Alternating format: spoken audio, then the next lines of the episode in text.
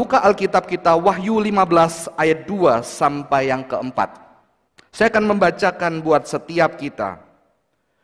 Dan aku melihat suatu bagaikan lautan kaca bercampur api.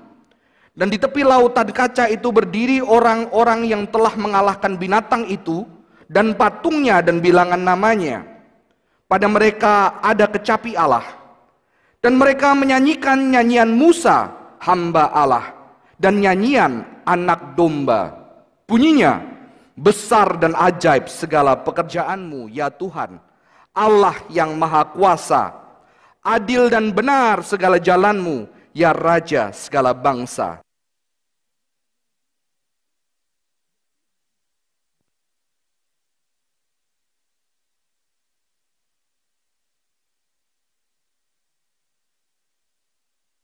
menyembah engkau, sebab telah nyata kebenaran segala penghakimanmu. Saudara-saudara kita hari ini akan berbicara sebuah tema tipologi di dalam perjanjian lama dan secara khusus kita akan membahas Musa dan Kristus. Tetapi mungkin saya tidak akan fokus kepada tipologi dalam perjanjian lama secara detil saudara-saudara. Mengapa? Karena ketika saya sedang menggali di dalam wahyu dan juga di dalam kitab Yohanes, saya menemukan ada kesamaan tetapi juga ada perbedaan antara Musa dan Kristus saudara-saudara.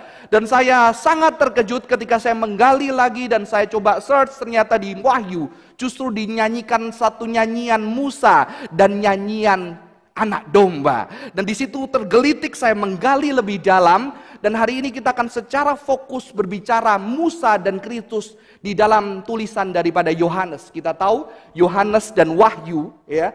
Yohanes itu Injil Yohanes ditulis oleh Yohanes dan Wahyu juga ditulis oleh uh, Rasul Yohanes saudara-saudara.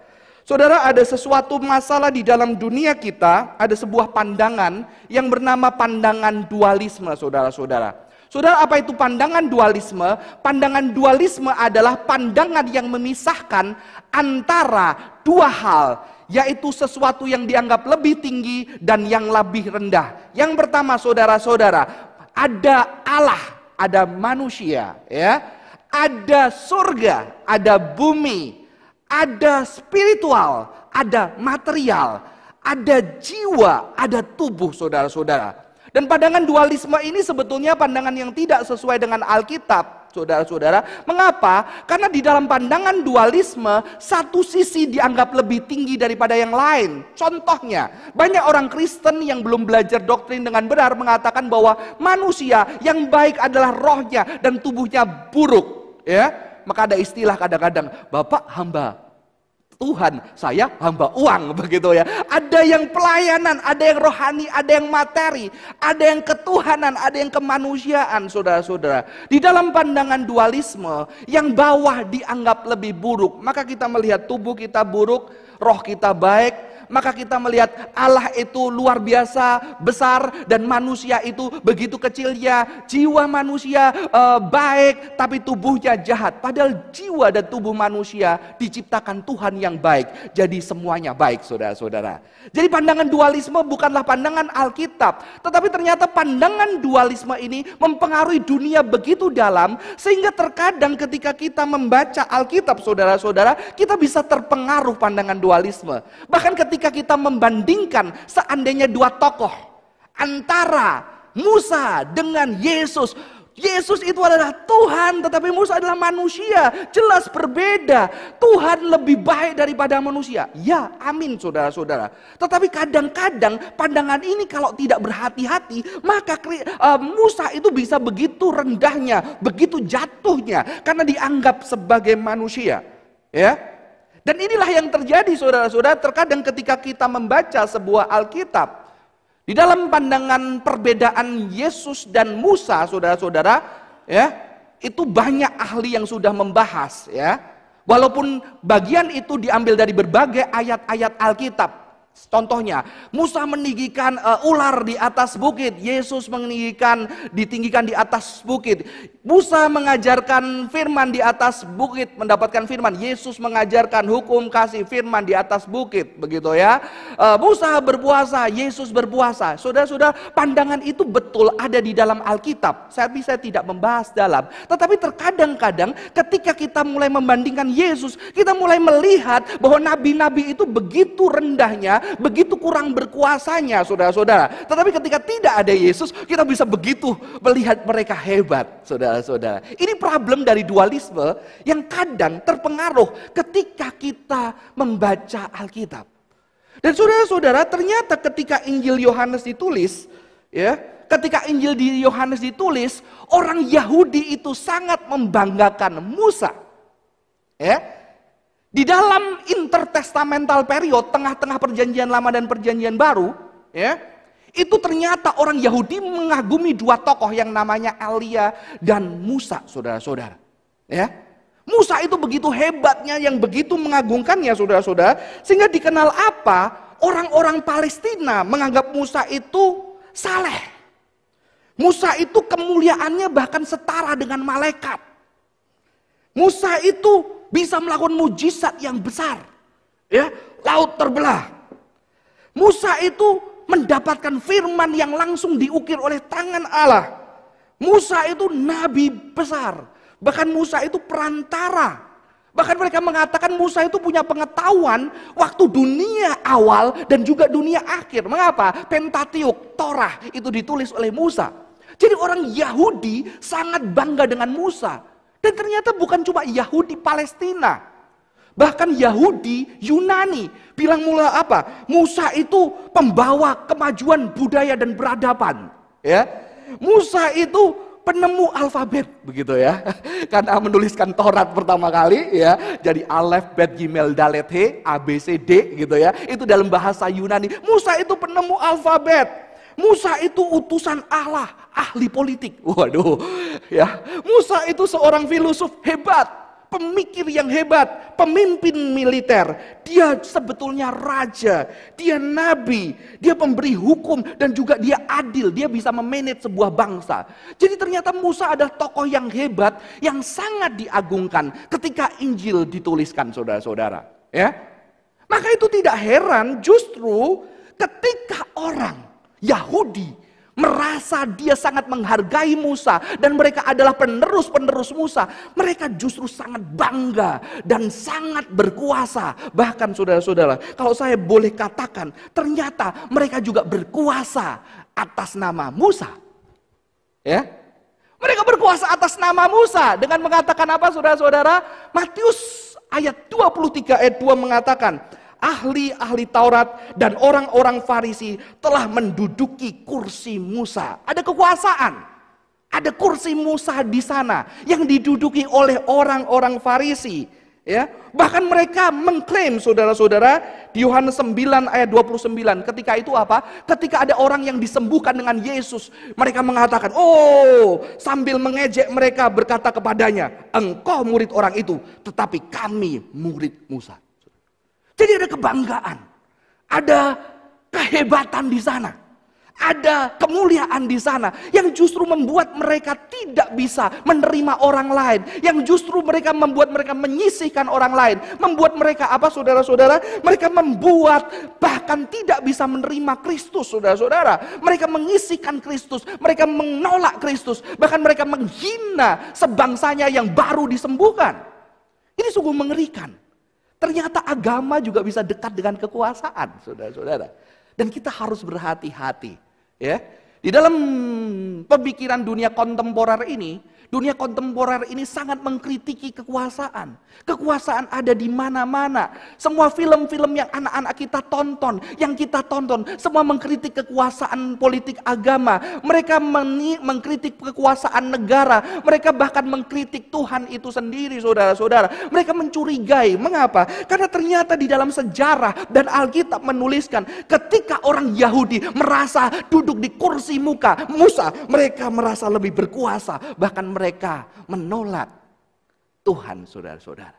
Ya, saya masih ingat kembali ketika saya sekolah Alkitab. Saya masuk ke STT Reform. Kenapa masuk ke STT Reform? Oh karena pendidikannya terbaik. Waduh.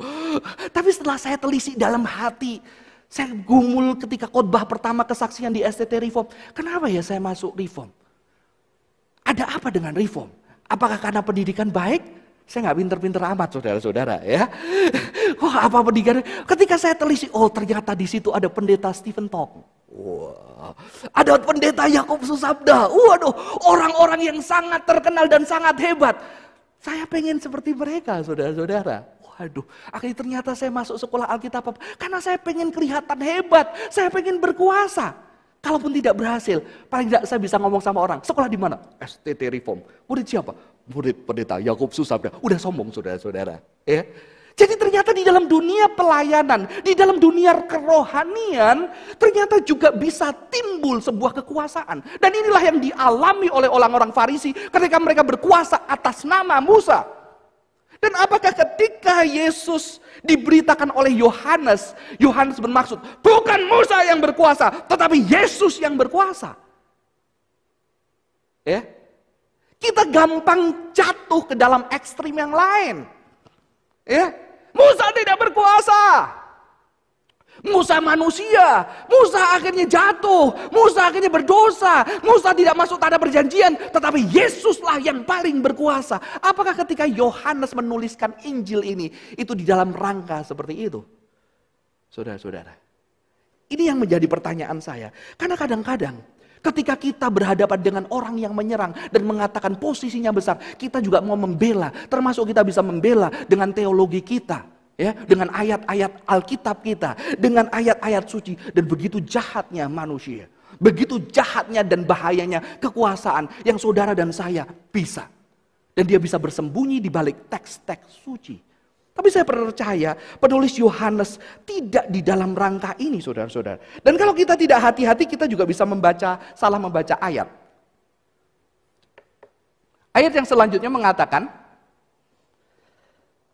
karena dari kepenuhannya kita semua telah menerima kasih karunia demi kasih karunia. Sebab hukum Taurat diberikan melalui Musa, tetapi kasih karunia dan kebenaran datang oleh Yesus Kristus. Ini ayat yang seling disalah mengerti mengapa? Hukum sama Musa kalau Yesus kasih. Betul?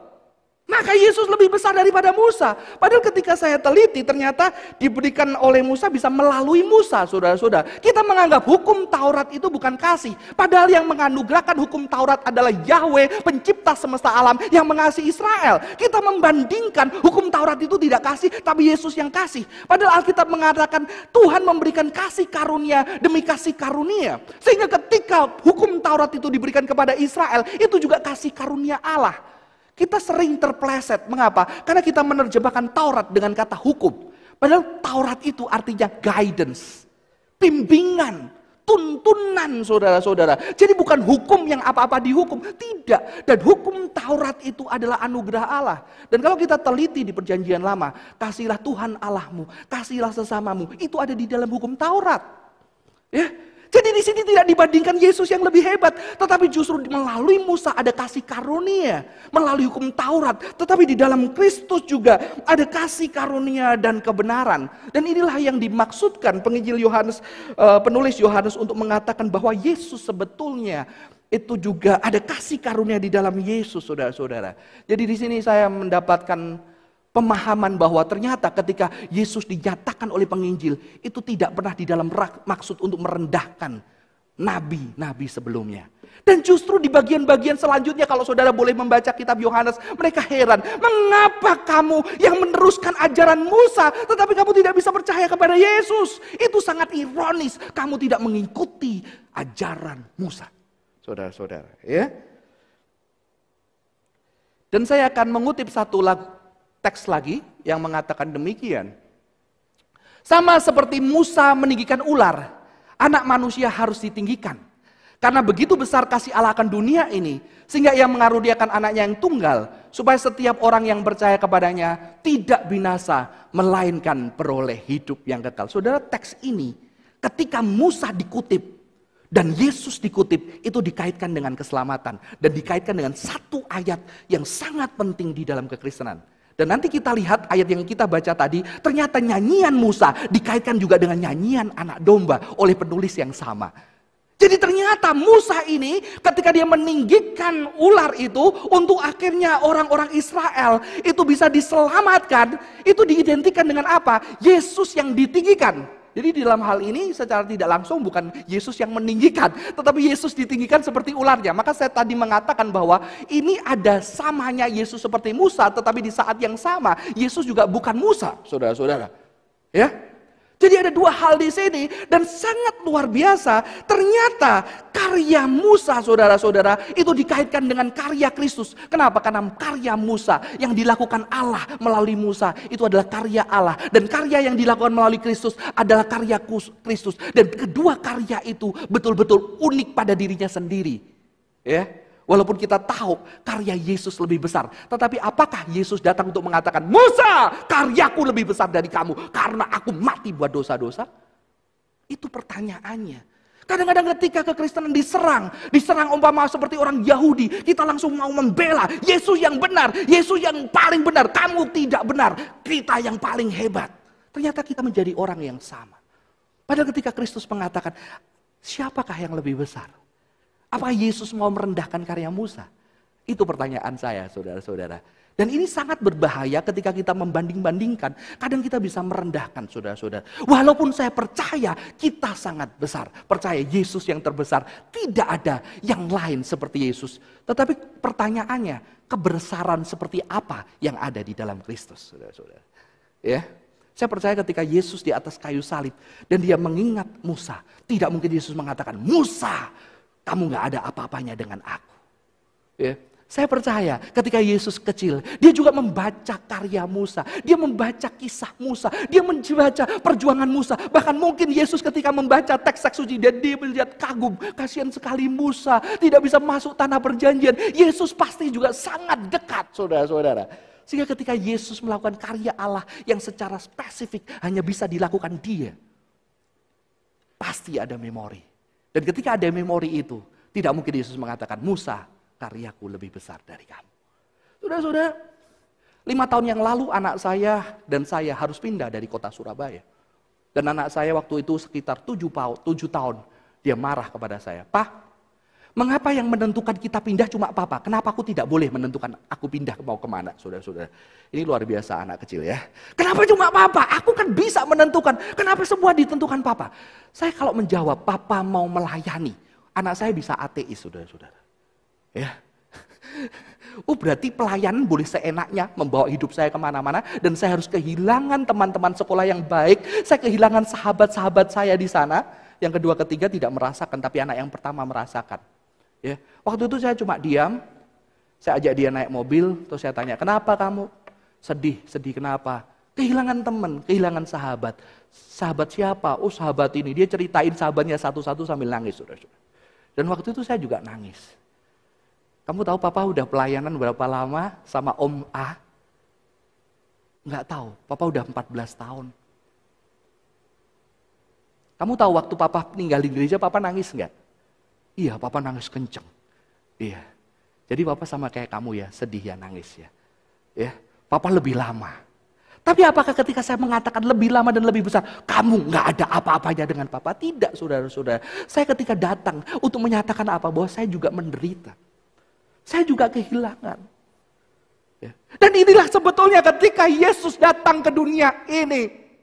Ketika Yesus ditinggikan di atas kayu salib, dia sedang tidak mau mengatakan kepada Musa, aku lebih besar dari engkau. Tetapi ketika dia datang, dia tahu dan merasakan dengan tubuhnya apa itu penderitaan akibat dosa, apa itu penderitaan akibat ketidakadilan, apa itu penderitaan akibat kejahatan. Dan Yesus merasakan dengan tubuhnya. Dan waktu itu mungkin Musa ketika bisa melihat Yesus, Musa akan menangis dan mengatakan, wow luar biasa. Dan Yesus juga akan, aku tahu apa itu penderitaan di tengah dunia yang tidak adil ini. Saudara-saudara, inilah Tuhan pencipta kita. Saudara akan saya lanjutkan di bagian yang terakhir. Di bagian yang kita baca tadi, ternyata ada perpaduan, ya, ada paduan suara, yaitu nyanyian Musa dan nyanyian Kristus. Ketika saya membaca komentari dari ayat ini sesuatu yang bagus. Karena dikatakan, ini nyanyian Musa itu artinya apa? Artinya Musa menyanyi. Ya, Kapan Musa menyanyi? Musa menyanyi ketika apa saudara-saudara? Ketika ada laut terbelah dan ketika Musa diselamatkan. Maka di ayat Wahyu tadi dikatakan di tepi lautan yang seperti kristal itu. Artinya apa? Nyanyian Musa dinyanyikan ketika Musa diselamatkan. Ya, dan dikatakan juga ada nyanyian anak domba. Berarti ada nyanyian anak domba, anak domba dan menyanyi. Dan dikatakan di bagian ini, ternyata kita yang orang-orang terpilih di Yerusalem baru nanti, ketika iblis sudah dikalahkan, kita menyanyikan nyanyian Musa dan nyanyian anak domba. Saudara-saudara, ini sesuatu yang menarik, saudara-saudara. Ternyata ketika kita melihat karya Allah, karya Allah bukanlah karya yang meniadakan manusia, ya. Saudara zaman sudah agak berubah di dalam teologi juga saudara-saudara. Dulu kita mengatakan ada kehendak Allah, ada kehendak manusia. Manusia harus tunduk kepada kehendak Allah. Betul, Alkitab mengatakan itu. Tapi seolah-olah ketika kita memaknai itu, seolah-olah manusia tidak ada kehendak. Bahkan dikatakan doa kita tidak bisa merubahkan Tuhan. Kita yang berubah sesuai dengan kehendak kita, dengan kehendak Tuhan, saudara-saudara. Tetapi kalau kita boleh bahasakan dengan bahasa manusia, saudara-saudara. Ternyata Tuhan yang punya kehendak itu, Tuhan yang tidak jauh di sana. Tetapi Tuhan yang mau turun untuk berkarya bersama dengan manusia, dengan kisah-kisah hidup kita masing-masing yang berbeda. Ternyata Tuhan yang kita kita sembah. Bukan Tuhan yang udah kamu turut aja kehendakku. Tidak. Tetapi Tuhan yang turun. Dan dia berkarya dan berpadu bersama dengan kisah kita. Ya.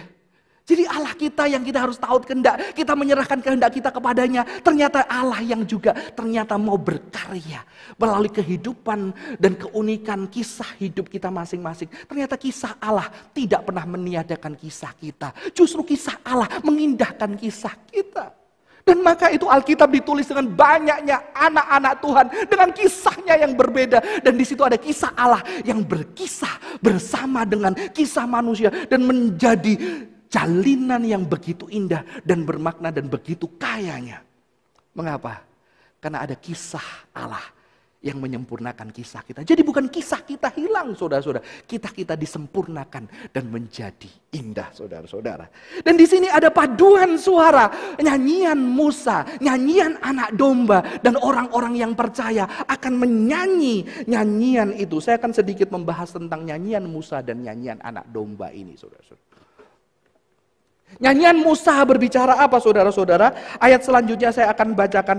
Besar dan ajaib segala pekerjaanmu ya Tuhan. Allah yang maha kuasa. Adil dan benar segala jalanmu ya Raja segala bangsa. Siapakah yang tidak takut ya Tuhan dan yang tak memuliakan namamu. Sebab engkau saja yang kudus karena semua bangsa akan datang sudut menyembah engkau. Sebab telah nyata kebenaran segala penghakimanmu. Jadi inilah yang dikatakan nyanyian Musa dan nyanyian anak domba. Dan nyanyian Musa dinyanyikan ketika apa? Ketika Musa sedang gemetar saudara-saudara. Sebelum nyanyikan lagu ini. Dia gemetar mengapa? Karena pasukan Mesir di belakangnya. Dan di depan lautan. Dia hanya bisa memilih mati di tangan masukan Mesir. Atau dia tenggelam di lautan. Dan ketika dia tidak berdaya bersama dengan orang Israel. Dan dia berseru kepada Allah. Dan Allah membebaskan bangsa Israel melewati laut itu. Dan akhirnya saudara-saudara ketika mereka dibebaskan. Mereka men menyanyikan nyanyian ajaib dan besar karya Allah. Adil dan benar berhadapan dengan kekuasaan-kekuasaan asing yang jahat. Sehingga dia layak ditinggikan oleh segala bangsa dan nyanyian anak domba sama, ajaib dan besar karya Tuhan. Adil dan benar jalan-jalan Tuhan. Sehingga dia layak ditinggikan. Tetapi ada yang berbeda dari nyanyian anak domba. Mengapa? Karena anak domba itu akan datang untuk memberikan penghapiman kepada setiap ketidakadilan. Kepada setiap kejahatan di muka bumi ini. Suatu hari Ketika Anda mengalami ketidakadilan, ketika anak-anak Tuhan mengalami ketidakadilan, akan ada anak domba yang menghakimi dunia ini dan melanyapkan ketidakadilan di dunia ini, saudara. Saudara ternyata karya Allah dialami dengan apa? Karya Allah itu dialami ketika ada kegentaran yang begitu dahsyat. Inilah yang menuntun kita untuk sampai kepada Natal ini. Mungkin Natal ini Natal yang berbeda. Natal yang tidak pernah kita alami semua. Ada banyak keluarga yang kesulitan secara ekonomi. Ada yang banyak ekonomi hancur. Ada satu kegentaran. Mengapa? Karena ketika karya keselamatan Allah belum terjadi, ada kegentaran. Maria gentar, Yusuf gentar, Gembala gentar, semua orang gentar saudara-saudara. Karena karya Allah itu begitu dahsyat dan begitu ajaib. Ya, ada seorang filosof agama-agama yang bernama Rudolf Otto. Dia mengatakan perjumpaan dengan Tuhan adalah perjumpaan yang ada pengalaman kagum, tapi juga ada pengalaman menakutkan. Ya. Ketika kita berjumpa dengan Tuhan, ada kegentaran yang menakutkan, tetapi juga ada kekaguman yang luar biasa. Kalau kekaguman aja nggak cukup. Kadang kita bisa mengalami kekaguman Tuhan yang dahsyat, tetapi ketika Natal datang, itu ada kegentaran. Maria Yusuf. Ketika keselamatan itu datang, ada kegentaran Musa dan ketakutan Musa. Ketika Yesus harus memapaki jalan salib itu, ada kegentaran yang dialami oleh Yesus. Dan banyak saudara-saudara, di masa-masa seperti ini, banyak orang kesulitan.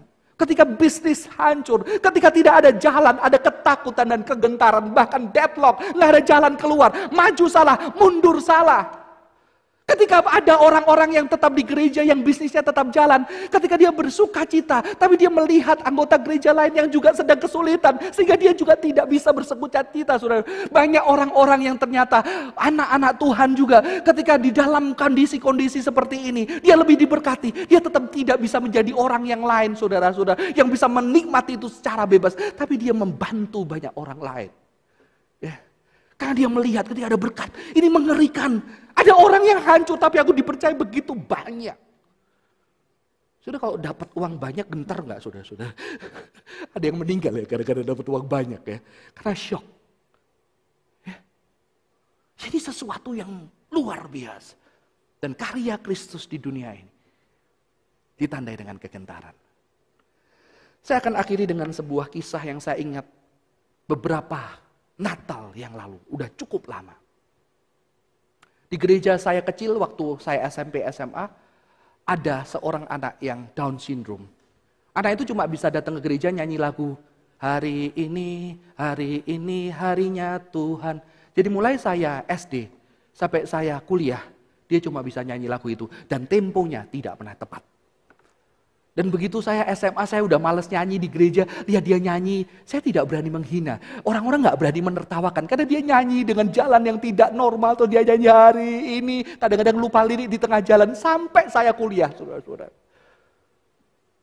Dan saya kadang-kadang bertanya, mengapa ada yang seperti ini? Dan suatu hari mama saya cerita, Natal kemarin, kamu tahu, kita panggil dia Sinyo.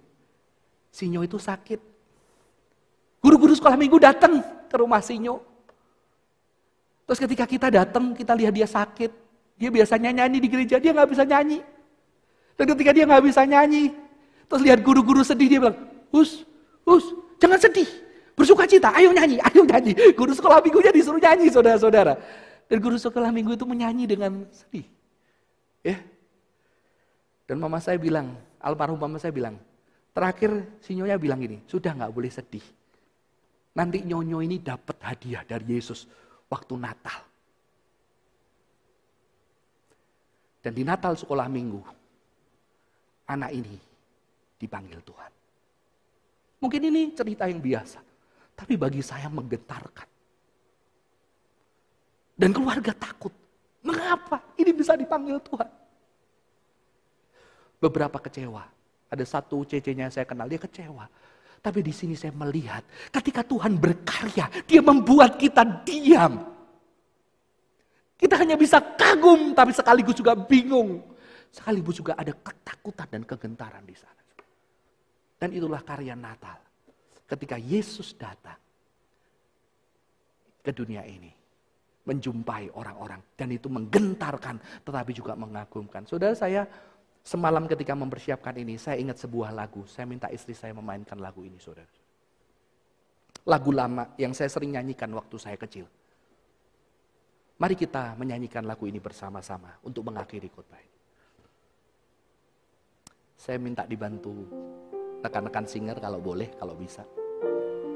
Sebagai pengakuan kita besar dan ajaib karya Tuhan. Mungkin banyak kita yang mengalami kesulitan dan tidak ada jalan. Tapi biarlah pujian ini menjadi kekuatan.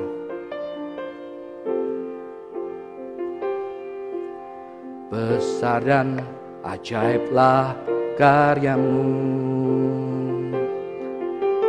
Adil dan benarlah jalanmu. Raja segala bangsa yang maha kuasa mulia namamu. Mari kita bangkit berdiri. Katakan bersama-sama. Besar dan ajaiblah karyamu. Adil dan benarlah jalanmu.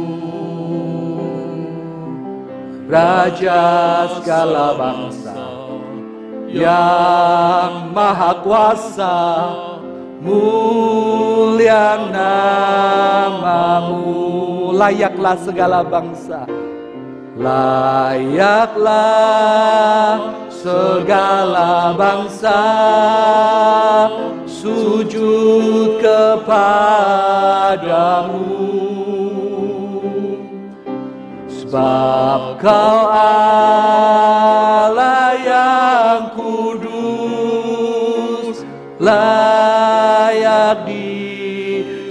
disembah Layaklah segala bangsa.